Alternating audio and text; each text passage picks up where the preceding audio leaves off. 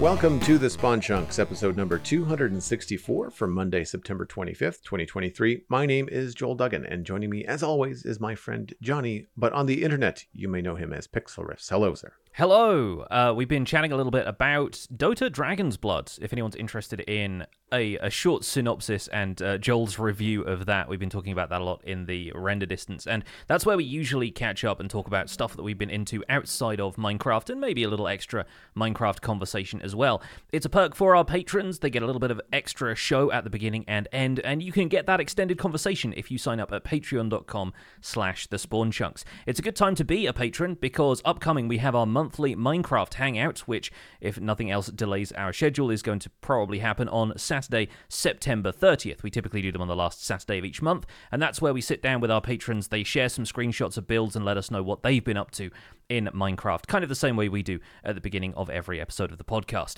We also have a quarterly hangout coming out in October, and also in October, we'll be restreaming Minecraft Live on October 15th, which I believe is a Sunday. We're going to be commentating that on my Twitch channel, uh, as we've done in previous years, watching all of the announcements live and giving our first impressions of everything that's going to be new at Minecraft Live 2023.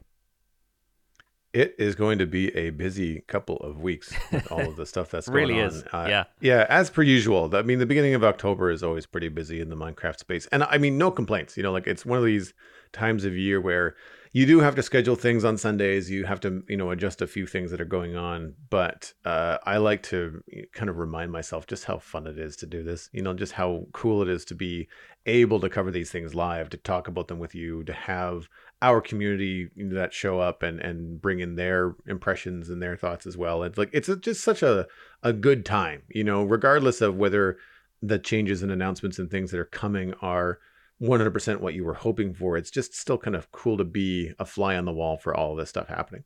Yeah, and depending on what we get from Minecraft Live this year, last year they released a snapshot with some of the new features basically as soon as Minecraft Live was done, or like later that week. So we might even see a little bit of the October hangout, maybe using some new blocks if they let us know what those are. If, if we get a, a look at those in snapshots, we can really start to see the creativity of our community come through in those moments. So, looking forward to the next couple of months as people start to dig into some new stuff. Speaking of keeping busy, what have you been up to on the survival guide this week? Oh boy, I finished the exterior of my storage room, uh, which is probably the largest build I've done for a while. Um, it's it's really quite cool though. I, I managed to fit in a bunch of different wood gradients. I wanted to keep with this sort of more natural look to the area. So there's a lot of green in there, a lot of green terracotta, a lot of spruce timber frame kind of stuff, sticking with the same roughly speaking build style that I'd done with my starter house and blacksmith's house. So it's got a bunch of spruce slabs and you know planks ornamenting the gable end of the roof. Uh, has a really nice roof gradient from jungle wood through to smooth sandstone, really kind of lightening the roof. And then around the outside, there's two separate wood gradients from dark oak through to birch, and then from jungle through to crimson wood uh, with acacia and mangrove in the middle there. And so it, it's you know, compositionally speaking, it looked like a bit of a mess when I was putting it together, but I kind of went through and neatened up a few things. And I wanted it to have a couple of different areas where there are different roof pitches, some lower roofs around the outside, and then more of like a, a plus shaped segment in the middle. On top of all of that, I ended up putting a crop garden, just like a little tiered garden on the central square of the roof where all of the roof ridges kind of meet up. And so that's not going to be functional necessarily, but it's a nice place just to imagine that the the extra space up there is being used for greenery and also not have to bring the roof to an enormous point in the center like a pyramid. Uh, but I think, yeah, it came together really well. I'm very, very happy with it. I love the roof gradient. I mean, it looks really slick. And yeah. I, I think a, a tip of the hat for the use of sandstone as you get higher and in my opinion, an underused wood type in gradients is jungle wood. It yeah. really is that medium, like if you don't want to go as dark as spruce, but you need darker than oak, then jungle, you know, if you can get away with getting a little bit of the the red and the green in there, and of course with green terracotta, uh, it looks like as, as main um, blocks in the walls around the build, the little flecks of green in the jungle would really work, right? Yeah, it's a, it's a fun transition. This is all stripped Junglewood. I should hasten to clarify for anybody Yes, who's who's just Yeah. hearing this on the podcast. Um, and yeah, I, I went with a sort of one and a half block uh, roof pitch. So uh, the first couple of layers is strip jungle logs, and then I go to oak planks because they've got slabs available to them, and then I can stick in another set of stripped logs behind those so that you're only seeing one and a half blocks of those. And then I switch to stripped uh, birch and birch planks, and so it kind of like transitions upwards at a one and a half block pitch using materials that have slabs, and I kind of tried to plan it that way.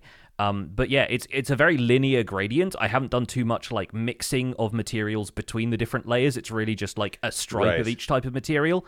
But that worked out better for me as an aesthetic than messing with the texture of it too much. Like I found that because it's such a smooth gradient, it works quite well in a linear orientation. And so yeah, fr- from a distance, it looks quite nice as well. So I didn't really want to mess with it too much. No, I agree, and I and I think that as big as this is, I think that when you start to mess with textures like that, you you almost have to go bigger. Like you'd have to have more room when you start doing stuff like that, so that Yeah. it, it doesn't look like a checkerboard. You know, like it, it. You really have to suspend your eye and the disbelief that it's all you know blocks and checkered stuff when you start to get into texturing like that. But I, I think the linear is a is a is a good way to do it at this scale for sure. Yeah. Uh, the other thing I did whilst I was there is make sure all of my storage filters inside are actually functional because it would feel silly having this enormous exterior built for it, but then still having to sort everything manually. So Right. now, now each storage filter has its own set of items, or it's you know blocked off with filler blocks until I get a few other things because I still haven't been to the end. I've only just been to the deep dark, which is something I did in the episode that came out today. Um, so I've just added sculk blocks and things like that to the to the filters. There's 128 filters in there, so it's it's a lot of different Wow. items. But that's going to keep me going sort of for the foreseeable future, I think, until I decide to scale everything up and maybe look into multi-item sorters instead of building 128 slices of an Impulse SV storage filter but I'm I'm thinking towards the future of this series and kind of you know focusing on shoring up some of my early game resources. I went back to a mine shaft where I had a twin cave spider spawner and just turned that into a passive AFK string farm where the spiders are dropping 16 blocks, which is enough to kill a cave spider, and they're dropping onto magma blocks in case anything went wrong in between that. Just picking up the string, not worrying about spider eyes, not worrying about turning it into an XP farm and I realized that because I have all of this honeycomb that I'm already farming, and because I needed more scaffolding, I was just like running low on string constantly uh, for things like candles and scaffolding and whatnot. So I thought I might as well get this uh, this spider farm done. And then I went looking for a pillager outpost because that's still a structure that has evaded me, and there really aren't that many very close to my starting area, which is still relatively close to the world spawn. So I went about 2,000 blocks out, went exploring a savannah, found a pillager outpost, but that find was kind of overshadowed by this enormous mountain peak with a section of it sheared off that basically drops into a basin with a dripstone cave starting to come to the surface and it's this giant quarry with this mountain that looks almost alien because of how large it is and how the faces of it have kind of concaved by world generation and so I just stopped and took a bunch of pictures of that and then looked over my shoulder and went, oh, yeah, there's a pillager outpost. And then went back to taking pictures of this mountain. Um, the, the peak of it is at like, is above cloud height. It's like a Y204 or something like that. And this is one of those things that I have to come back and do something with this. But when I get back to it, I will have absolutely no idea where to start because it's just so striking on its own. It's one of those cool situations where like people want to build inside of a mountain. They think, you know, the idea of having like a dwarven build or a cave or one of those kind of structures is always really appealing. But then the daunting task of, you know, clearing out the inside of a mountain is always there. This one looks like it's half started for you. Yeah, So yeah. if you decide to dig anything out, then like, hey, you know, you've already got a lot of a lot of stuff going on. And it's really cool that there's like a dripstone cave and stuff kind of speckled around. And it almost looks like you can see uh it's it's almost like the mountain has rings, like a tree, you know, like it has the like growth rings almost. Yeah, and that that's one of the fascinating things about it for me. Is like I always love looking at stuff like this, like wacky terrain generation and hmm. just the stuff that Minecraft can do when fed a bunch of effectively random numbers. And it's it's it's so cool. Like ev- everything about this world so far has been really good at surprising me, which is what I wanted from this season of Survival Guide because the season 2 world really didn't wow me in the way I was expecting it to after 118 changed terrain generation. So now that I'm exploring this world and just stumbling upon all of these absurd landmarks, I feel a lot happier about the future of this world and staying in it for a longer period of time. I haven't really done much exploring on the Citadel. Yes, certainly not live on stream. And, and when I go to do my sci-fi build or whatever area I'm going to build in next, I, I am going to do a little bit of research in terms of our seed and kind of give myself a general direction. But I, I, think it would be fun to kind of have that exploration because, of course, as I go into new chunks, it's all going to be 118 generated content, and we could see mountains and some funky stuff like this, and maybe there's floating islands, or I don't know. We'll we'll have to see what what I come up with. But I I do miss that. You know, it's one of the things that is a drawback I think of being on such a long term server is that you once you start establishing these bigger projects you don't tend to explore as much and so you don't have your socks knocked off as often as you might when you're you know doing a new world every year or two because of you know survival guide that kind of stuff. Yeah yeah and, and by the end of this week i'm probably going to be going to the end and getting elytra but it really makes me wonder how much of an impact would this mountain have had on me if I had just been flying over it to try and get to something else. Like I right. feel like having explored on foot was actually while it was kind of tricky in places, really an advantage for being impressed by this sort of terrain. And it's the kind of thing that I might not have given a second glance, or I might have gone, "Oh, cool, that's a really big pit," and then continued to fly over it at a higher, you know, vantage point mm. than the mountain could mm-hmm. afford. Um, but yeah, now, now I know that's there. I think I'll I'll probably come back to it and do something with it in future. Well, for me, things have been pretty down to earth. I have been continuing work on the wheat farm that I started uh, a couple of weeks ago, and I'm actually embarrassed at how big this is and how little I anticipated how long it would take me because I I you know it's the pitfalls of being a perfectionist in this game is that like I really want things to look good no matter which way you're walking through them and like you're really going to be walking by this wheat farm you're not really going to be walking through this wheat farm However, I'm walking through this wheat farm as I'm building it. So I'm putting in details and stuff that most people probably wouldn't. But it, it has been a fun exercise in it's not an overly complicated build. There's just a lot of texturing that I have to do. The last time I did one of these things, I didn't have some blocks, like I didn't have tuff. Uh, I uh, I feel like I've improved in my uh, landscaping. Uh, I don't think we had moss the last time I did a tiered farm, so like I can do things like you know, covering up the sides of dirt blocks and all that kind of stuff. And it's been fun. I uh, I'm really enjoying the way that it's coming together.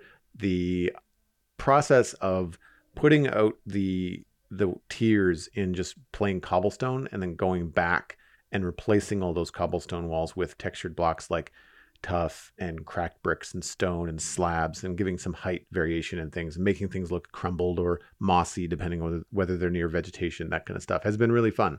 Uh, the interior walls have been going faster than the exterior. The exterior, I did a lot of like broken down stuff where there's been a log fence that's been repairing the stone wall. But inside, I didn't do any of that. I didn't go with any logs. I just went, it's all stone. Some bits are crumbling, some bits are not, but it's all pretty straightforward. The real fun stuff is near the uh, the areas where the small stream from the pond trickles down over the steps of the farm into the river below, and I'm adding little they're almost like little sluice gates, like little uh, ideas where it looks like maybe a farmer could increase or decrease the water that's trickling down, you know, throughout the the farm. So those have been fun. Uh, I'm adding some logs and some trapdoors and stuff over those areas, and uh, really, I, I I think the only thing left to do after this pass of the wall is going to be to add things like you know the odd barrel maybe you know construct a small wheel barrel or something like that out of a fence gate and some planks just just, just to try to make it look like there's been some activity around and uh, and then I'll be done with it but I'm really starting to realize how much of the surrounding countryside is included in my vision of west hill Right. Yeah. Yeah. And I, it, it it's cool, but also means like, man, it feels so much farther from done than I thought it was. uh, just because, again, they're not complicated, but like it's a lot of seeds to plant. It's a lot of stuff to kind of. It's a lot of landscaping, and it's um, it's not difficult. It just takes time. It's very satisfying when it's done. Like walking through the town now towards the, or walking through the valley now towards town. Uh, it's very satisfying to have an entire hillside of wheat just all planted full grown because it's been growing as I've been working. So that it, the payoff is there. It's just that I have a fair amount of stuff to do uh, before I feel like that approach is going to be finished. So I'm I'm going to have to like cut my losses and say, okay, the, the farmland is something I may have to just return to at a later date and have it be part of an ongoing project on the server rather than trying to do it all at once.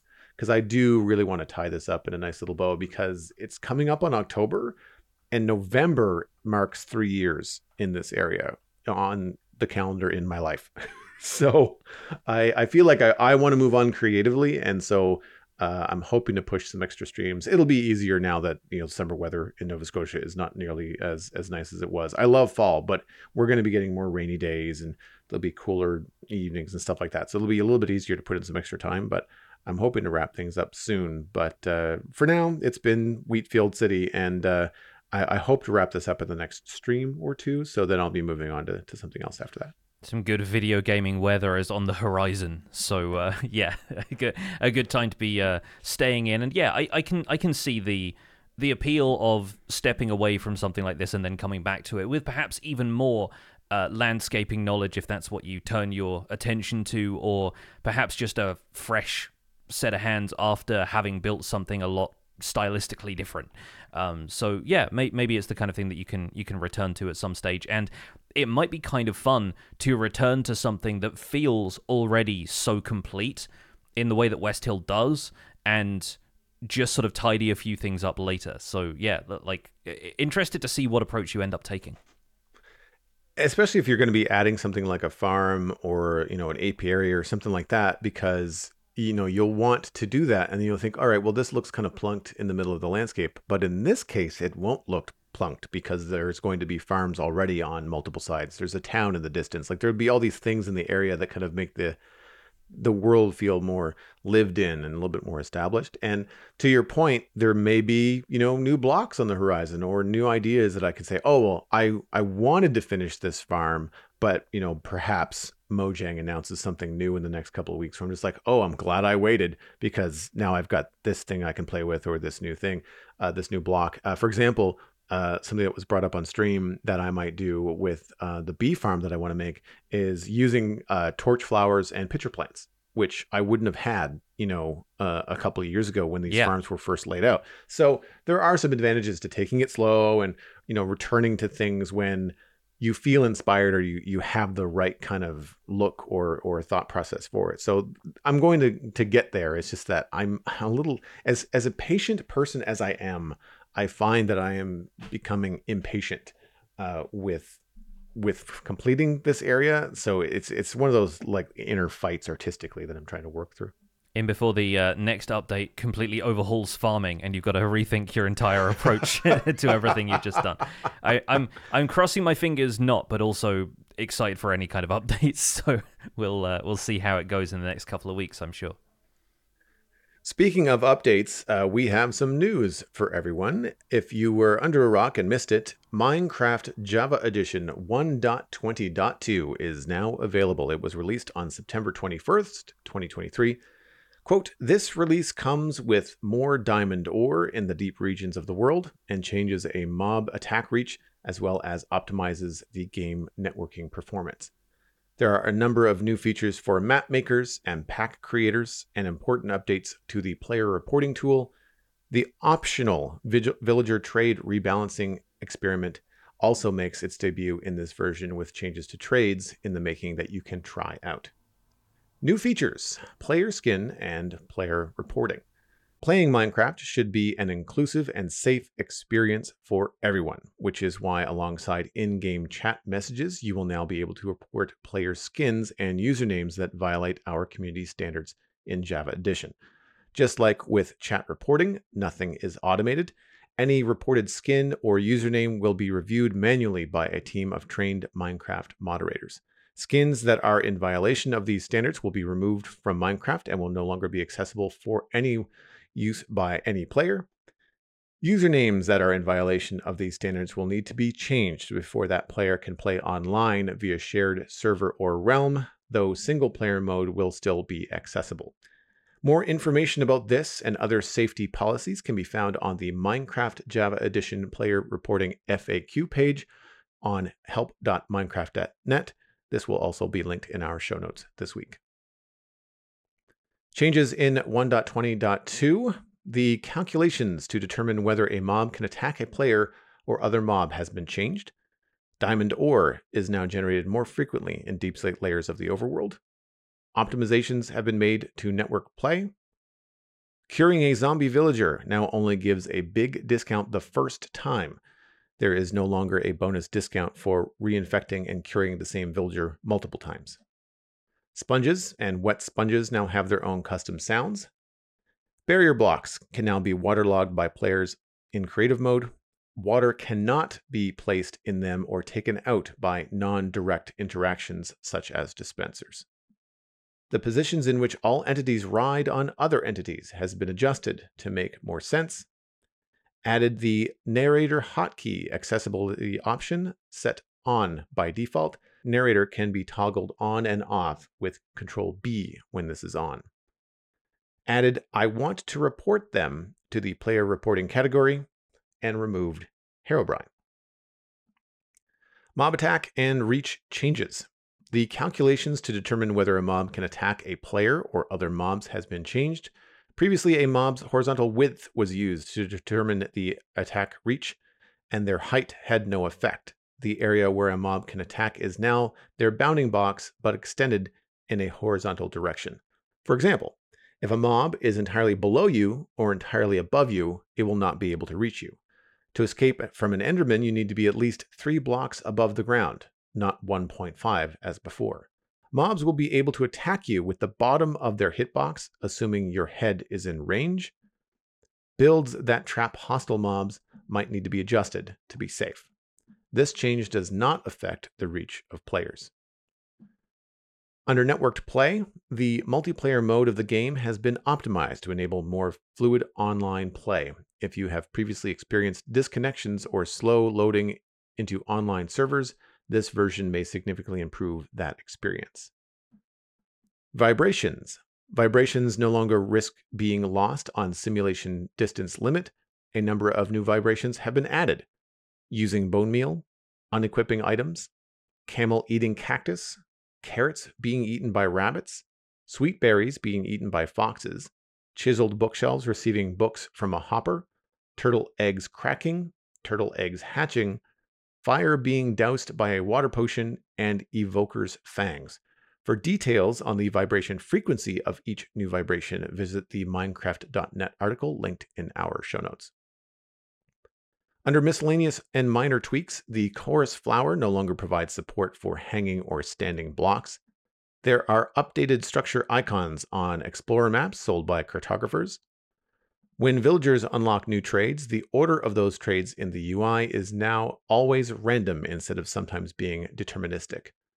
The sizes of text fields in the user interface are now consistent with the size of buttons.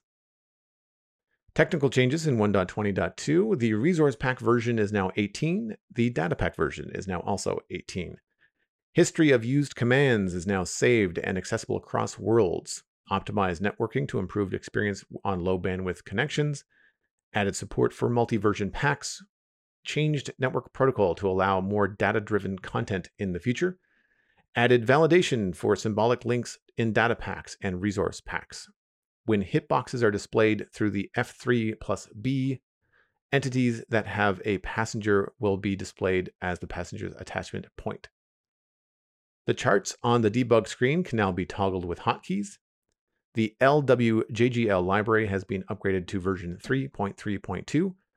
The default Java version shipped with the game has been upgraded to Microsoft Open JDK 17.0.8. Command history. At least 50 commands that you sent in chat will be remembered across game sessions. You can access the command and chat history by pressing up or down in the chat. Regular chat is only persistent within the game session, leaving the server or world clears them. Recent commands are stored in the command underscore history.txt in the game folder. For all of the technical details regarding the network optimization multi-version packs symbolic link validation and safety, resources and data pack versions, display entities, and performance considerations, visit the Minecraft.net article linked in our show notes.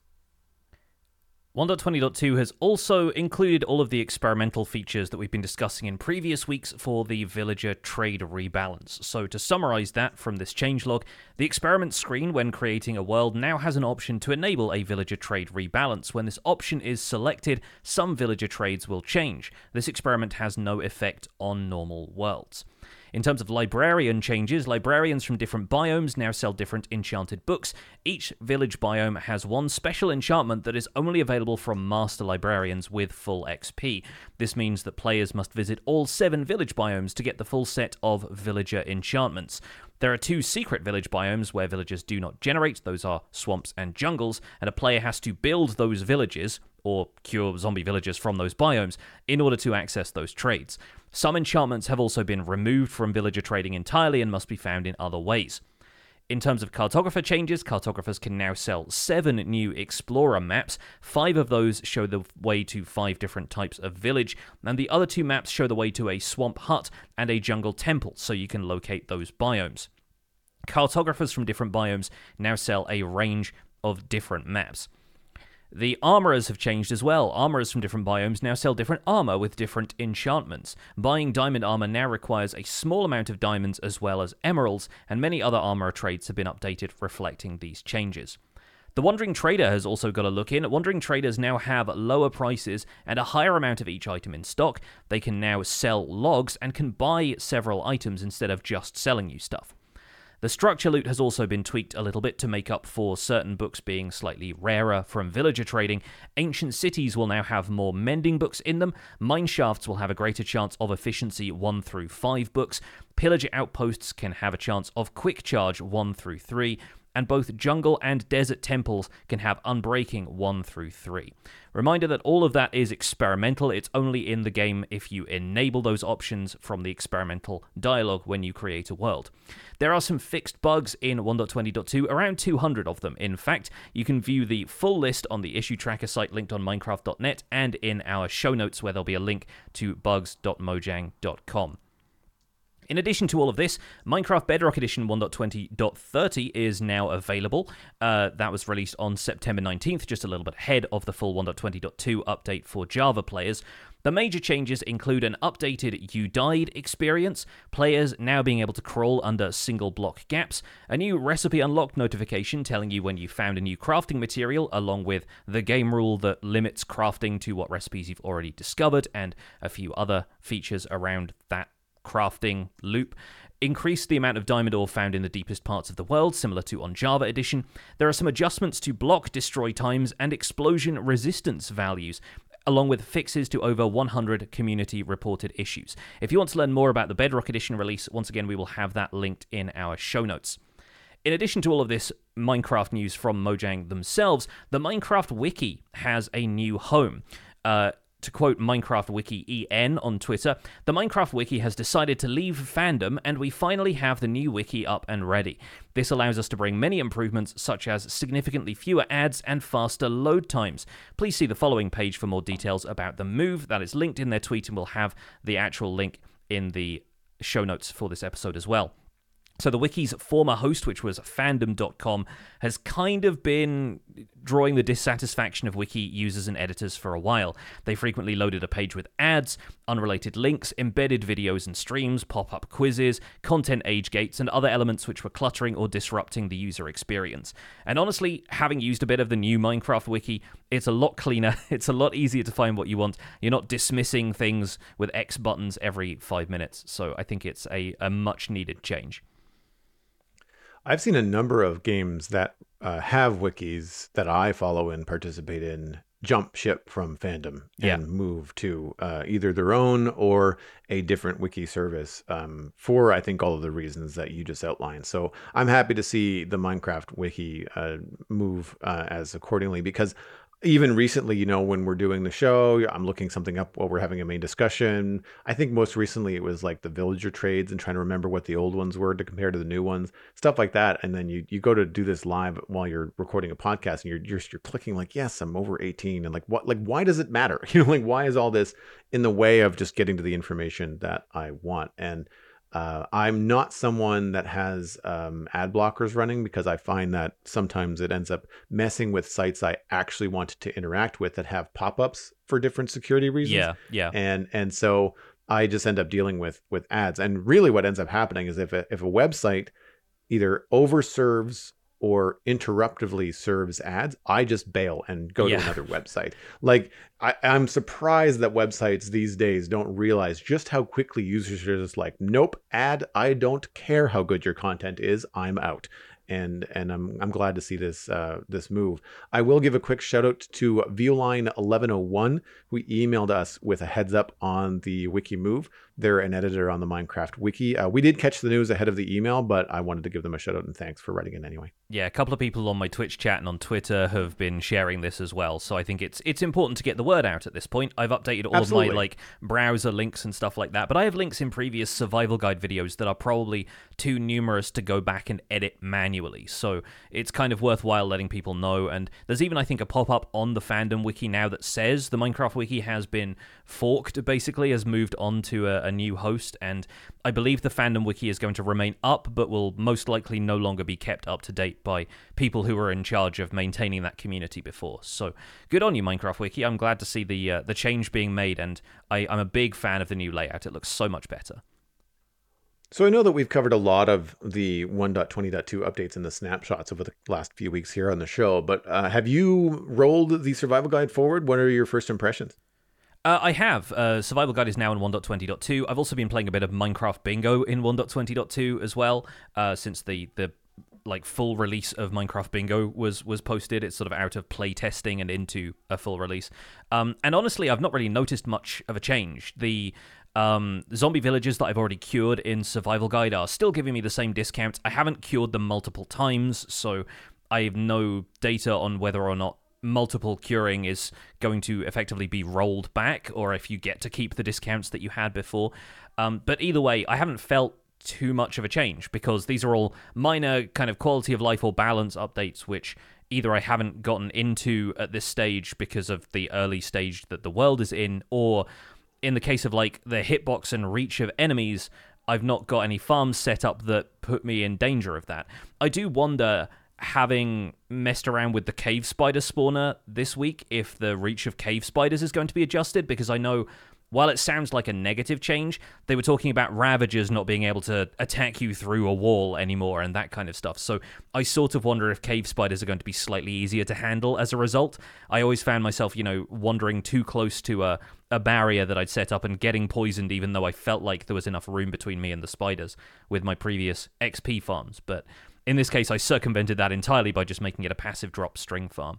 Um, and I'll have to try diamond mining at some point soon, um, but I'm not sure where the new chunks are going to begin in this world, other than the giant mountain that I found on stream that I was talking about in the uh, the quick login earlier. I think I'll probably go back to that region and do some mining there, and that's where I can basically guarantee I've never been there before because I'd never seen that mountain before. Yeah, I uh, I'm with you in that I I don't see a lot of changes for the Citadel in terms of gameplay because of our established server and this being a lot of under the hood changes. Uh, as per usual, we're going to wait for the dust to settle a bit on 1.20.2 before the Citadel updates the latest version. A lot of that has to do with waiting for our quality of life mods to be up to date and stable. Uh, the under the hood stuff affects the mods more, I think, than it does the gameplay for us on the Citadel. So we're just going to sit back and, and we'll update when the time comes and it seems like everything is going to go smoothly. I usually take updates like this as an opportunity to audit the current selection of quality of life mods and data packs that we use on the server, see if there's any changes that need to be made, that kind of thing. Um, we might have some mob reach related stuff happening, but any kind of mob farm like that has been usually replaced by a more robust version. So, you know, we don't go for XP farms and bone meal when we now have a moss farm and we have uh, a, zombie piglin farm that replaces a lot of those older skeleton farms and and um, the um, the string farm for the the um, the cave spiders. I I remember setting up that cave spider spawner. We have a triple cave spider spawner on the server. It was the first thing that I ever built technically, and I don't know off the top of my head, but I do remember a very specific combination of blocks, like walls and like iron fences and stuff, to try and like get you just the right distance from the spider so that you could hit it but not be at danger. and Mm-hmm. there's something like an upside down stair gap, like it's a really small hole you have to kind of poke through to get them as they're forced into the corner by water. Like there's all kinds of different stuff. But again, like that was probably built before before 1.13. So like I, I don't even know. I don't even know if it works anymore, really. It's like uh, pre-bubble column at that stage. yeah. Yeah, Yeah, yeah, yeah. Yeah. I think I think they're I think they're pushed up on their own swimming and floating. Like I don't think we forced them up with bubbles. So yeah, there's there's definitely some adjustments that would have to happen if they were ever to be used again. But like I don't know that anybody is really having that issue. We also have a, a data pack on the server that allows us to uncraft wool into string and vice versa. So like so we don't need a string farm we just need a sheep farm right like so there's Yeah, there's some yeah. things like that that mean don't have to go down that road but it will be interesting in the future if i decide to create you know that sci-fi build i'm always talking about on the show and if i decide to do some sort of mob farms for fun like just to kind of have some sort of cool lore or little bit of rp going on i'd have to readjust what's going to happen there. Um, i do have a copper farm on the server that i will be using from time to time and so that might need to change because of the hitboxes and things like that because that's absolutely like swinging at zombies feet and now they're going to be able to kick me essentially which Yeah, is, so we found out. So i mean it's kind of a fun little idea when you think about how it technically works. Um, i'm i'm glad for the changes. I, mean, I think really the big takeaway for me um, from 1.20.2 are the new mob reaches related to their hitbox. I think it makes sense, but it will, will require some adjustments for players. More diamond ore and deepslate levels will help new players in worlds. I think even benefit long term worlds uh, with things like smithing templates and netherite upgrades requiring more diamonds now. I think having more Yeah. diamonds available in deepslate is a good idea. Um, I'm not someone that's done the whole curing a zombie over and over again, and I know that it will affect the way that people play and trade with villagers and potentially set up their um, villager trade halls if that's something that they do often as they play the game. But I don't know how long that's going to be a factor. It depends on how long the villager trades are in the ether of experimental. Like when they eventually, or if at all, roll into the game, that will adjust how people trade with villagers again anyway.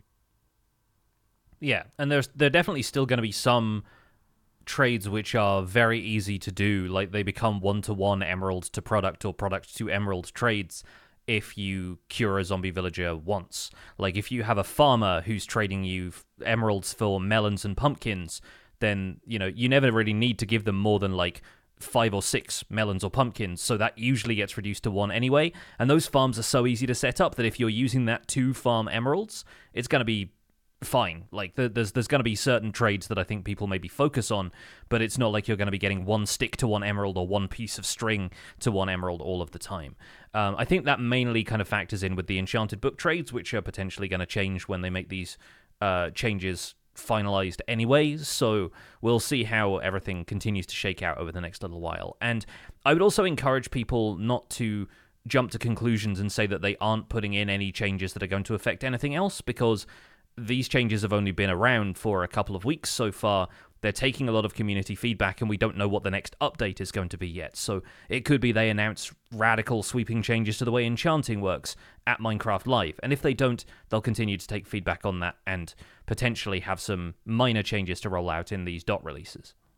And I want to say, um, just just our newsread alone is probably one of the longest we've had in a while, and it really goes to show the amount of work and the amount of changes that are going into these uh, dot releases that are not as shiny and as marketable as the big updates that have a name and offer a lot of new features. But I want to tip my hat to Mojang to say, like, well done. There was a lot of stuff in this update. Uh, not a lot of gameplay stuff per se, but a lot of under the hood things that will affect map makers and modders and a lot of different, you know, hats in the community are are definitely looking closely at this update. I'm sure, and uh, I think it's impressive the amount of stuff that they've crammed into it. Yeah, yeah, for sure. Um, but moving forward and looking forward at Minecraft Live, we've had a couple of emails related to Minecraft Live and the upcoming mob vote. So we're going to read one of those for chunk mail, and that's going to prompt our main discussion as well. If you'd like to email the show in future and get your email read on the show, the email address is spawnchunkmail at gmail.com. Keep them short and sweet. We always love to read a couple of interesting ideas, but we're not here to read entire essays, unfortunately. Uh, this one comes in from the Piano Man 89 with the subject of a new mob idea. Greetings, Jonny and Joel. While listening to episode 263, I was struck with an idea for a possible future mob while you all were talking about the upcoming mob vote. Joel mentioned a possible ancient mob, and it had me consider what if they introduced a new sculk related friendly mob into the game? I imagine you'd need to find its egg or something of the sort in a chest in an ancient city, perhaps in the icebox, so that it would have remained preserved. Once hatched, it would basically serve as a guard mob that could interact with sculk blocks. If you had a sculk powered alert system for your home and a sensor went off, it would alert the mob, and the mob would go attack any hostile mobs that triggered the sensor. We'd love to hear your thoughts. The Piano Man 89 slept soundly in his base, feeling secure in his sculk guard system. It sounds like how people probably wanted dogs to work in the game from the start, right? Having having Mhm, a guard dog yeah. that would attack certain things, but of course you've got to tell it to sit, and it doesn't really work quite as the same way that you would expect it to. I mean, I know they attack skeletons, but not everything, right? Like you can't command it. Yes. It's not like an NPC if you take the along in, in like Mass Effect that you can tell it to do certain things. Um, I like the idea of a sculk related mob though. It goes with the fantasy mob mentality that I'm hoping Mojang sticks with. Uh, I think overall though, mob vibes as far as gameplay and functionality are concerned are more likely to go and line up with the sniffer. I, I feel like we're Mhm. probably going to get more of a passive mob. I I feel like those are usually more uh, I don't want to say easier, but like they're they're more in line with the spirit of Minecraft. I find uh, something cool to look at in one way or another that gives the player a new item or material or decorative block. Those seem to be the most popular. Um, I don't think all the mobs presented will be like this, but I think that that kind of thing will have the traits that will bring it to the top. So, when, with regards to like a, a, a base defense or a, a, a mob that um, kind of negates the survival aspect of the world, I don't know that Mojang wants to add mobs that would make that survival experience hands off, right? Like, I think that part of that experience is having to deal with zombies, having to light things up, having to, you know, r- run from skeletons and deal with arrows and all that kind of stuff. Um, I actually had experience on the server the other day where I was walking down to my wheat farm and an arrow kind of whizzed by my head and I was like, where did that come from? Because like I this whole place is developed. Like where? And it looks like a skeleton had spawned on like the edge of a bridge. But because he was standing in front of one of my gray towers, like you couldn't see him. Like he was perfectly creeper Yeah. camouflage, just like standing right in front of a, Yeah. an andesite pillar. And you're just like, where, where did that even come from? And I mean, it was interesting and fun. Like, it, I, I wasn't threatened by it. I mean, I, I'm end game. I've got plenty of armor and I could deal with them quite easily. But still, it was kind of fun to have that happen, you know, live on stream. So I don't know that I would want something that would always deter and, and take those experiences away. Now, I, I think that I'm, you know, counter, you know, counteracting things I've said before, where like having a beacon or having something that would push mob spawning away from a certain epicenter would be nice because as you do build things that are nice, you want them to be mob free because you don't want creepers falling on your head and blowing up all your nice decorative work. So like there's a push and shove, I guess, to the conversation. But I do like the idea of a mob tied to the deep dark that's not the warden. Like I think that that's an interesting, you know, I like the idea of sculk affecting other mobs. You know, you see it all the time in sci-fi where like animals that are near some scientific or weird anomaly or in fantasy where animals are near some sort of, you know, fantastic corruption it ends up turning them weird and and i think that that's a fun idea Yeah, I mean, tying this into the ancient city gateway, what if that gateway is not necessarily a portal in the way that the nether portals work in game already, but it's more of a transformative thing Mm. where you send a pig through and it comes back as sculk pig or something. like Right. I can imagine there being some stuff like that that kind of it transforms things rather than transporting them, and that could be a, a- an interesting take on that. But to to to rein that idea in a little bit and, and go back to the Piano Man's email here, it's it, it kind of sounds like you have a you have a warden that's on your side basically Right. which is is kind of a, a fun concept and i like the idea of limiting it to interacting with sculk blocks because then you could set those up in specific areas almost like a perimeter fence you don't have to completely flood your base with sculk and maybe if you do that it pops up wherever it wants to but if you have it in very specific places, it can almost appear like a little turret or something like that that can like zap a couple of things and then duck down like you're playing whack a mole with it or something. Um, and it, it, seems like a cool idea to have a, a, way to keep mobs away that isn't just torches or the area being patrolled by an iron golem. Um, maybe this is a sculk golem or something like that, but there could be uh, some fun ways to approach that. And one of the things I really liked about this is the suggestion to find it in the icebox room. Like in most ancient cities, there's a, an area that's covered with snow and ice, and you find a lot of extra snowballs there to use as distractions for the warden if it appears. But I've always found those a little bit underwhelming because there are still snowballs in some of the other chests, and it doesn't quite feel like the loot there is commensurate with the effort that is required to get in. Um, so I, I, find those a little underwhelming, and I, I, like the idea of them having some some chances of extra loot. Um, I do wonder if they'd use that like sniffer egg approach again, or if they'd find that a little too repetitive this soon after the sniffer. Because before that, the only other mobs we've had hatch from eggs, aside from the creative spawn eggs, are chickens and turtles, both of which were added fairly far apart. Um, so I, I kind of wonder if they're not going to just take it in the direction of everything hatches from an egg now. You know, I, I like the idea, and I, I sort of imagine the sniffer and the warden having a lot more in common than people expect, with there being, you know, smelling for things, with the kind of groaning noises that they make. Um, there's there's certainly some similarities there. So something sculk related could be born out of an egg, or it could be be born by a, a completely different mechanism entirely. I like the idea of the sculk warping something, uh, uh, whether it's the sculk that does it or the portal that does it or, or, or something like that. I, I, I like that idea over an egg. Uh, I, I, I mean, I know those mechanics are in the game, but I think that that's a more unique approach. Um, speaking of unique approaches, uh, moving into the main discussion, one of the things we thought would be fun to riff on would be our mob vote predictions.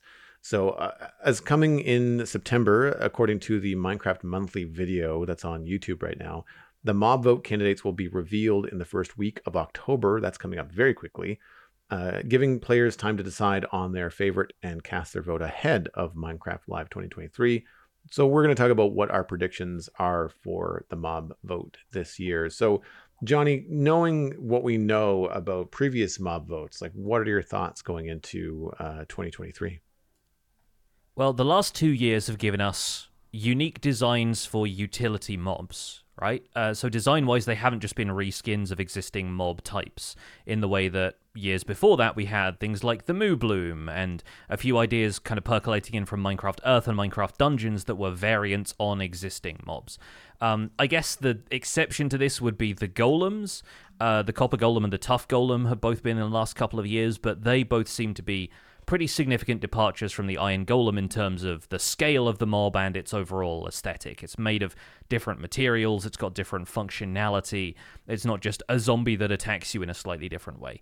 Um, so I'm hoping that the Minecraft team continues the formula of it being a unique design, not sort of a, a, real world animal that they're trying to bring in, or you know, not something that's sort of a variation like the glow squid, a variation on an existing mob. I like having unique designs and some level of functionality that's guaranteed from the the, the initial announcement. Um, I expect it's quite difficult to come up with mob functionality that feels significant but not game changing because, as we've discussed in the past, they don't necessarily want to hand the keys over to the community to vote for something that's going to be functionally very important to the game. That's the stuff they want to save for guaranteed inclusion in the game in uh, their own updates. So I think they've been doing a pretty good job of that so far. I think a lot of people were underwhelmed by the sniffer because all it does is look for seeds for a new aesthetic plants. But then if you're into building and you want to use those plants as, you know, thematic inspiration for a build or you want to have them decorate in certain spaces, I think they, they work really well. Um, so I like the idea that functionality is still tied up in there the ability to detect dark areas for the player, interact with redstone devices, collect items, provide resources. You know, that's all of the stuff that we've had previously. And out of all of what we saw in 2021 and 2022, I think the Allays ability is probably the most versatile and still is now that it's implemented in game. And the Sniffers is probably the least versatile because it kind of only does one thing. But the aesthetics of the mob in that case won some people over. Um, there are a huge well of designs they can draw from places like Minecraft Legends, Minecraft Dungeons, Minecraft Earth, and there's some stuff from Minecraft Legends, honestly, that would not go down too badly. I'm not sure if people have built up the affection for those mob designs, the association. Uh, kind of depends how Minecraft Legends has already been performing, but I think there's some functionality there that could have some good crossover with the vanilla game. Yeah, I think we're going to get something that has some similar functionality to what you've expected. You know, like something that will provide, you know, decorative items or the kind of neutral interaction that we've had with the sniffer. Like, I don't want it to be a repeat of the sniffer, like you mentioned, but I, I feel like there's going to be that level of it's going to be interesting, but also safe, like you mentioned, not really going to push the game, you know, too far. I, I really like the idea that Mojang will keep with fantasy mobs. I, I think it fits better with the whimsy of Minecraft. It's a very cartoony game. The sky's the limit. I don't want them to add beavers or squirrels. You know, like I think that's a little bit of a of a low hanging fruit. You know, uh, plus then when you add those items, you're kind of beholden to the way that that animal behaves in the real world, which you know you don't want to have something like a squirrel do something that a squirrel wouldn't do because then there's always that argument that it confuses people playing the game as to why squirrels don't do that and that kind of stuff. Uh, we've mentioned before on the show uh, the idea of animal combos, like from Avatar: The Last Airbender, like platypus bear, that kind of thing. I'd be okay with that. It doesn't have to be completely unique in terms of uh, a fantasy mob, but I, I would be cool if they combined something, made something a little bit more, you know, fantasy-like, but still had some real-world appeal. Because I think there's a certain level, especially for me as a character designer through some of my career, in that recognizability. You know, like having something look you know, I mean, the sniffer, like it, it looks kind of like a hippo dog, right? So like you kind of have that appeal to it. It's still a unique animal, but it has some real world appeal, you know, to people that that live on Earth, you know. Um, and I feel like the the life for me that flying mobs have added to the game. Uh, I, I like bees. I like how they add to the landscape when you come across them. I think allays, to your point, Jonny, uh, offer some of the most unique gameplay, but also offer a lot of life to a situation. Like if you just wanted to have allays that you've, you know, set up to fly around your library or fly around, you know, your build in some way as just ambient movement, I think it's a great way to add some life to Minecraft, which can be very static. So in that way, I'm kind of hoping that they they keep with the whimsy. They I don't want another fairy. Like I don't want them to do like you said, another version of something that they already have in the game, like a yellow allay or you know a, a, a mini ghast or like I don't want anything like that. I, I, much would prefer something along you know the unique way that they've they've had the the mob vote go previously. That said, I don't really mind the ancient mob idea. Uh, raising and hatching something from an egg, I feel like it's a decent mechanic. I think if they added maybe a different way to find it or provided the player with some other kind of interaction so that it didn't completely mimic the sniffer, uh, I think as long as it was different enough, I don't think it would be an entirely bad idea to repeat that process. Uh, because we also have things like archaeology, right? You could maybe instead of going and finding the egg, you know, from somewhere else, maybe you find pieces of something. Maybe um, it's it's not an egg, maybe you have to summon the fantastic creature. And in order to do that, you have to find pieces of an artifact that will summon it. Like there's some things that you could do that would remove the whole egg thing, but still have the mechanic of going to find a thing, assembling or nurturing a thing to then release or achieve the presence of the new mob and then kind of go from there. I, I do like the idea of raising a mob from a hatchling yeah. effectively and that's sort of the, the the impression that you get from the sniff it helps you get more attached to them really but yeah i think that there's there's some merit to that um I, th- I think there's also some merit to constructing mobs, which is one of my main yes. kind of predictions. If we're going straight to predictions here, I think at least one of the mobs is going to be a golem type mob, since they've been fairly popular additions in previous years, and I think this is a golem type mob's year. If there is a golem type mob, I'm predicting it's going to win the vote. Um, because like the copper golem and the tuff golem got a lot of support and had a lot of personality just in the animatic videos that they were given and some people obviously you know Minecraft modders mock up versions of these, sometimes even before the Minecraft Live announcement happens, just to kind of get a feel for how that they would look. And I think the implementations I've seen of the Copper Golem have been really charismatic. So yeah, I, I can I can see there being a lot of support for a golem. I think just from a design perspective, I think the previous years the Copper Golem and the tuff Golem have been let down by overlaps in their functionality with existing systems in the game. Like the Copper Golem's purpose really was to walk around and find buttons to press. And a few people simplified that into, well, it's just a redstone randomizer, but there are a lot of applications for mechanics like that. But it didn't really quite feel like the kind of thing players wanted compared to the Allay, which had potential to expose systems in the game that could be used in different ways. Um, the tuff Golem was also lauded as a, a walking item frame, effectively, because they would find dropped items on the ground and pick them up and just hold one item for you. And then they'd sometimes kind of wander around. And so they have this potential to be statues some of the time, and the copper golem would like erode and, and would kind of um, you know oxidize until it effect- effectively became a statue. Um, and and so there, there's still areas like that where say like a sandstone golem for example, could be really fun. Could be a, a fun decoration for desert environments, especially with them, you know, adding camels to desert villages in this update and encouraging players to visit deserts for archaeology. Um, it could be a, a continuation almost of the type of flavor that deserts got in the Trails and Tales update. And let's say we have a sandstone golem, which once you craft it, it walks around on gravel, slowly turning that gravel into sand and that's how we get renewable sand. Oh, there game. you go. That's the kind of thing that that'd have me going straight to it, and it doesn't seem like that big of a deal from the outside. But to players who know this game well and have, you know, been grinding for concrete powder or TNT or even glass, um, you know, renewable sand is kind of a big deal. So it's not absolutely game changing or game breaking in terms of what it can do, but it it you know just lends a little bit of extra functionality to what we already have.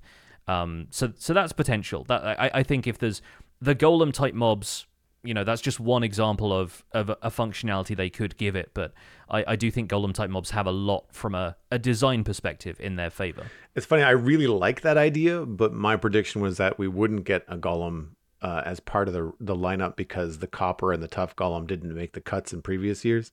Eh. Right. So you think that the golems are ill-fated enough that they're saying, "Let's give it a rest." yeah. well, because I, I kind of wonder whether adding a golem is kind of like a, it's kind of like an easy, you know, easy target. Just like, well, we've had a golem the last couple of years. Let's try another one and just see if that sticks. But you know like again like if it becomes to renewable sand i think that would grab a lot of players attention. Because especially because it's a balanced idea because you still have to find the gravel. Like you can't just you know i mean if you find the gravel you could either either release the sand golem on the natural gravel or pick up the gravel and bring it to the golem. But you can't just make gravel as far as i know. So it you know it's it's there still has to be that player interaction. It's not like something you can set and forget. Um, but it's akin to you know mud farms and and things like that. Like there there is some setup involved, but it, it can help if you need a lot of that particular block, and that would be that would be really really interesting. I um I think that there's been a lot of focus on minerals and resources in the world lately with smithing templates, diamond ore distribution, that kind of stuff. So I, you know, like I'm not ruling out a golem, but it, it's it's one of those things where you know, if they can bring something in from Minecraft Legends, I don't know how that translates to functionality in Minecraft. I don't know how popular Minecraft Legends is even now. I'm I'm not playing it. I'm not hearing many people talk about playing it, so I don't know whether that would feel strange. Um, I like the idea of, of Mojang, you know, testing out new games like this and then potentially using some of those ideas that that either don't fly in that game and end up bringing them over into Minecraft. But we don't know what didn't make it into the cut for Minecraft Legends and might have been say, hey, well, this doesn't work in Legends, but maybe it'll work as a as a mob somewhere down the line in Minecraft. Uh, you don't know those kind of things. Even if it did work in Minecraft Legends, they added four basic golem types as their units. Um, there was like a a cobblestone golem that was good at bashing structures. There's a, a ranged like arrow golem that's effectively a slightly less powerful skeleton. And like having those, we were talking about turrets in the idea for the the sculk mob uh, in in our email this week, and I, I imagine having those little arrow golems with you to kind of draw some aggro whilst you're going into a cave. But maybe with a golem like that by your side, it's going to be a bit less fraught than like if you bring a dog with you and your dog dies on this adventure. You know what I mean? Like it, it can it can potentially feel a little bit more expendable, but also useful at the same time. So you could have some of the stuff from Minecraft Legends. The other two were a grindstone golem, which sort of disrupts enemies by running around and kind of like nipping at their ankles, and then a mossy golem that heals stuff in a certain radius. And and that's not counting the first golems, which were the kind of like the giant ones that were sort of end game units for, for Minecraft Legends. I I think there is room for that kind of stuff to filter over into uh, vanilla Minecraft. It would change the way the game is played a little bit, but I think it's uh, yeah potentially an option for crossover functionality if they want to include more of these golem type mobs in the uh, vanilla game. You know, you mentioned earlier in the show about you know crop functionality and and hoping for changes in in a deeper system there, like having something like a mossy golem that could heal you or heal other mobs around it that could also maybe water crops. It would be like having your own, you know, living sprinkler system. It, it does effectively act like a sprinkler in Minecraft Legends. That's right. the, the animation that yeah. it has. So that's a pretty good call. And, yeah. and again, like, you know, you're looking at a static wheat field. And if every once in a while when you're walking by for, you know, uh, no reason other than just the timing is right to watch a, a, a golem go, oh, I think this weed is a little bit dry. And it kind of wakes up and starts spinning around and shooting some water animation around to kind of hydrate your field. Like, I think that's kind of fun. You know, I think it adds some whimsy. It's the kind of thing from like a Studio Ghibli perspective that you're just kind of like, yes, that's the kind of fun mm-hmm. that I want. If if the mob that's being added is not going to like, as you said, add something game changing, I think it has to add some flavor and something that I think that the golems have but or, are striving towards but fall short just a little bit. It's that personality you know like it's it's things like adding something like a blink animation or the allay has the dance thing but i feel like the sniffer has a decent amount of personality in the way that it lumbers around. It's got the sniffing animation. The frogs kind of walk funny. They have a really good walk cycle but it's it's weird compared to other other mobs in the game. They have the croak thing you know with their throat expanding so I think whatever they do has to have that kind of like cute companion uh, appeal.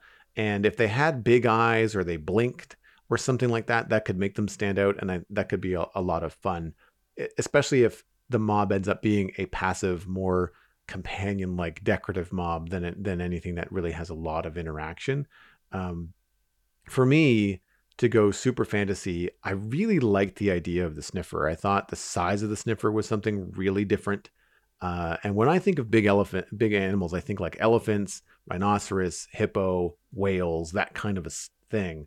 But that's uh, you know again too literal, you know, to be just like a one to one brought into the Minecraft world. But what if there was like flying elephant creatures? What if they were small? Like what if they were a little bit bigger than a bee, like maybe something like a flying strider type scale. You know, uh, they could use their ears to flutter around like a hummingbird so that you don't have to worry about like the flapping of the wings of a bird to keep it soaring around, like something that hovers, very similar to how they, you know, showed the glare moving around in previous mob votes. Like that kind of a thing could be really interesting, especially if it still had something like the long trunk of an elephant uh, you know, even with a little body that's floating in the air, having this long hose kind of up a nose hanging off of it. I think elephants kind of look weird anyway in terms of like this planet. So, you know, to have something like that could be really fun. You know, maybe they still have that kind of functionality from a, a sniffer where maybe they look for ancient seeds, maybe they look for a new water plant, maybe they uh, forage somehow that helps the player. Like rather than you you know, I don't think we're going to get an animal uh, or a, a mob that's going to drop anything upon its death. I think it's going to either help you find something or dig something up on its own that you then collect and provide you with gameplay opportunities to make farm and collection systems and stuff like that.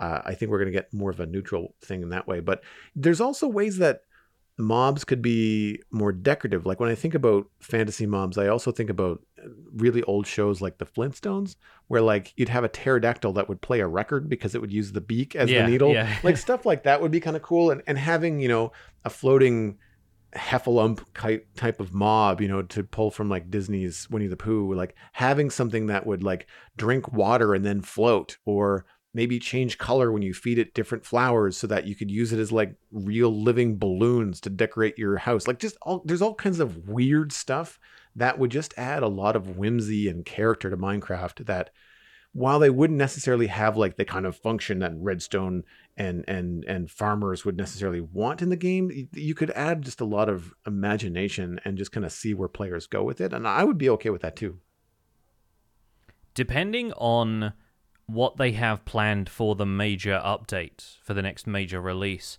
i'm wondering if some of these mobs have the potential to compensate for aspects that players have been talking about recently where they want change, but changes which Mojang aren't prepared to bring to Minecraft yet. So, one of my predictions was that at least one mob would be found in the end dimension. And if that's one of the options, we aren't getting an end update this year. Because I, I like the idea of them listening to a lot of player feedback and thinking, yeah, we have that sort of in mind for a couple of updates down the line. Or, you know, we started planning this update long enough ago that we didn't know there was this much hype around an end update, so we're still going to deliver on what we've got in mind. So I was thinking maybe, you know, we get a mob that's native to the end that kind of hangs around and eats chorus fruit or something like that. I was thinking maybe we get a mob that's related to item storage. Um, kind of as an answer to ongoing concerns about inventory management, and maybe an interactable alternative to the bundle, considering the difficulty that people have had interacting with those for other platforms like Bedrock Edition. So maybe a chest golem. you know, I, am not going to limit all of my ideas here to golems, but um, my prediction: if we get an inventory mob, players still won't be happy with it. That's uh, kind of kind of what I'm calling right now. But I I do think there is room for them to sort of filter in a little bit of what players are interested in because it's just one mob obviously it has to go through a design process and everything, but it's not like you're theming an entire update around it. So I'm I'm kind of curious to see if anything's going to affect the end or storage just as a kind of stopgap for feeding players appetite for that kind of stuff and letting them know that they're listening to us and maybe there's more on the way. I like the idea of an inventory mob help. Like I mean they try to do that with the Allay a little bit and I don't know how successful it was in terms of what players were hoping it would do versus what it actually did in the end. Um, but I, I like the idea of some sort of chest golem. It reminds me, you're going to have to help me with the name of it. There's a, there's a D&D monster that's like basically a chest with fangs and a tongue. It's a mimic. A mimic, is that what it is? That's, that's what yeah. They, yeah. So mm-hmm. it, it's not just a chest, like it can mimic other things. Is that the idea? Yeah, yeah. Like typically they are depicted as chests, but effectively it can it can take the form of another object and uh, just tricks you into interacting with it, and then pounces on you basically. Hmm. But yeah, they they usually chests. I find that could be an interesting mob, like a mimic in general. Like maybe not just a chest. Like I mean, I know that's kind of what you were, were thinking of, but like a mimic in Minecraft would be an interesting idea. I don't know whether that would be something that would be a passive mob, an aggressive mob. Like I, I don't know if we're gonna get any kind of aggressive mob. You know, like I, I don't know if that's something that they might go with. But I like the idea of some sort of inventory, inventory change or or inventory help. You know, I, I, I don't use horses or mules or donkeys in that kind of way in minecraft i've never found them that useful so maybe having something that could come along with you and be more resilient or be able to help you out by storing things. But like I guess that's not much different than a bundle, right? Because and that's not been brought into the game either. So I'm not sure how they would do it. I, it's a fun idea though. Yeah, there's still room for making things interactable that way, which was I think one of the really cool things about the Allay was like actually giving something an item and seeing it do stuff with that was previously not really a thing for mobs aside from like villagers maybe kind of trading stuff and holding out stuff that they wanted to trade you. Like there aren't a great deal of mobs that you can give items to in that sense. Uh, you know foxes could hold stuff in their mouths or you know you can feed a bone to a dog you can tame animals with them. But you know having them follow you around because you've given them an item and then you know find more of that item is like it, it's it's such a basic idea the premise is very simple but it's such an effective mechanic um, and it's really just about how the mobs behave which i think is where people find issues with the Allay um, going completely out of left field here. Um, I had a, a kind of wacky idea while I was compiling notes. So we have three types of eggs available in survival. We have chicken eggs, we have turtle eggs, we have sniffer eggs. And I was wondering, what if there was one of those like egg eating snakes, um, which you could feed the eggs to, but depending on which one you feed it, its appearance and maybe its functionality change. Because, you know, you can feed a, a, a snake a chicken egg, and I don't know, maybe it just kind of hangs out and it's it's it's performing its normal functionality. That's like baseline state for these these snakes. The turtle egg does something different, and then a sniffer egg because it's so large has the potential for like a bit of comedy because it you know you, you see those cartoons where like a snake has eaten something and it's clearly just like stuck in the snake's throat and it's like I haven't eaten anything and it's got this massive like person shape or whatever in there. And imagining like a a, a snake with just this massive sniffer size sniffer egg sized like block in there is just like comedy gold for me. So I, I I think that there's there's room for now that some elements of Minecraft have expanded now that we're seeing you know multiple items of similar categories put together maybe you group those together under the umbrella of this interacts with this type of mob, right? Um, so so the the snake thing is just like completely out of left field, but I, I, I thought the the idea behind that of having certain categories of items that are really important to a new mob, but again doesn't necessarily have huge gameplay implications, seems like the kind of direction they might go.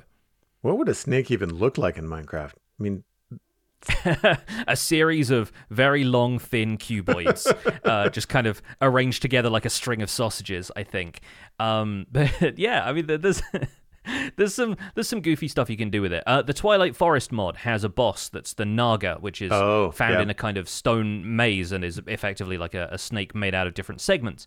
Um, and you destroy the different segments in order to take it down. But it, it's um, it, it works surprisingly well. But obviously, the way they animate it and the way it moves and stuff doesn't necessarily feel like it lines up perfectly with the way vanilla Minecraft mobs are designed. So it'd be an interesting challenge, I think, for the uh, the art team. Well, that's where they can bring in the Um, fantasy element, right? I mean, like I don't know if you've seen those 3D printed dragons or snakes that are basically just a bunch of um, small squares hinged together, and so like they kind of they slink Yes, back and yes. forth uh, under gravity and and kind of like weirdly like they look quite serpent like, even though they're a bunch of straight edges, and that's probably how you'd have to go. The thing with snakes in Minecraft is like for, for it to eat eggs, like just like everything else, the scale of it would have to be terrifying. Like spiders in this game are two meters wide. You know, like even the small ones are Yeah. big.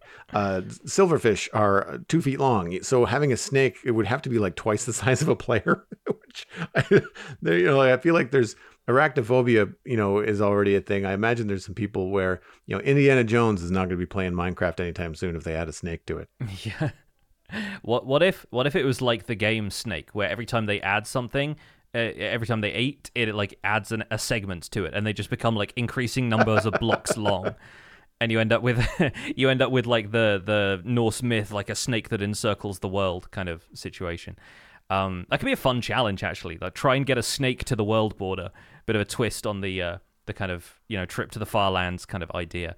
Um, one thing I will say I don't think we're going to get this year is a losers bracket type vote for previous mob vote runner ups. I've seen a lot of people say, you know, maybe they bring back the copper golem and it gets a second chance or something like that. And I sort of don't think that's their style right now. They haven't done that in previous years, even with like biome vote stuff. They've always come up with something new and original. So I'm hoping that we don't end up getting any kind of like losers bracket because there are some great ideas out there, and I much prefer the idea that Mojang selects them because it's the right time because they didn't win previous votes rather than just bringing them all back and, you know, conserving effort in that sense. I had one prediction that I don't think we're going to see as well, and that is I don't think we're going to see a rideable mob because we just got camels in the game, I, and I and I think that those rideable mobs seem to be more carefully designed at Mojang. You know, like uh, the the um, the Strider, the camel, that kind of stuff. I, I don't think we'd see a mob vote where one of them is something that we can ride. I, think that's something they probably want to keep internal. You mean your flying elephant mob isn't going to be rideable? What are, what are the odds? Um, but yeah, I think that's that's probably where we'll wrap things up for this episode of the Spawn Chunks. Thank you, folks, so much for listening. I hope you're as excited as we are to check out what will hopefully be a uh, set of announcements for mob candidates for the Minecraft Live 2023 mob vote next week. Uh, they may not arrive in time for us to talk about them on next week's show, but you can be sure we're going to be talking about them the week after. And in the meantime, you can find more information about the show and links to some of the stuff that we've talked about today over at thespawnchunks.com. The music for the show is composed by me, and The Spawn Chunks is proud to be a listener supported podcast. If you're getting some value out of the show, why not consider putting some value back in? You can visit patreon.com slash The Spawn to join our community, where pledging at any level gets you an invite to our patrons only Discord chat. You can listen to the show live when we record it in the Discord every Monday. We also have our monthly Minecraft audio hangout coming up at the end of September, where you guys can let us know what you've been up to in Minecraft this week. We currently have 323 patrons, which is steady on from last week. Special thanks go out to our content engineer patrons Hunter555, Jumbo Sale, Mindtrip Media, Party Voyager, and Yitz. Thank you for your support on this episode. Sharing the podcast with your friends is the easiest way to support the show. You can find us at the Spawn Chunks on Twitter and Instagram. Personal recommendations are by far the best way to share the podcast. Just tell a friend about the Spawn Chunks, and they can listen on iTunes, Spotify, Google Podcasts, and YouTube. Be sure to leave a rating and review on your favorite platform. You can email the show at spawnchunkmail at gmail.com. The RSS feed is linked at the spawnchunks.com, and the patron only RSS feed is on the Patreon page. That's where you can listen to the render distance, the extended version of the podcast. My name is Jonny, but online I go by Pixlriffs. You can find most of what I do at youtube.com slash pixlriffs, where the Minecraft Survival Guide is currently in its third season. I stream three days a week on Twitch, doing behind-the-scenes work for the aforementioned YouTube series, and I'm the voice of the unofficial Hermitcraft recap, which you can find through a quick YouTube search. Aside from that, I'm at Pixlriffs on both Twitter and Instagram. Joel, where can people find you online? Everything that I'm doing online can be linked through joelduggan.com. That includes the Citadel Cafe, my other podcast about sci-fi and fantasy entertainment. I'm Joel Duggan on social media, very easy to find, and Joel Duggan on Twitch, where I stream Thursday through Sunday. The Citadel Minecraft server most of the time, and then Lego builds on Fridays. This past Friday, I started the UCS X Wing Starfighter. It's like 22 inches long, folks. You really want to check this out. Thanks for visiting the Spawn Chunks. The world outside is infinite, which means infinite golems,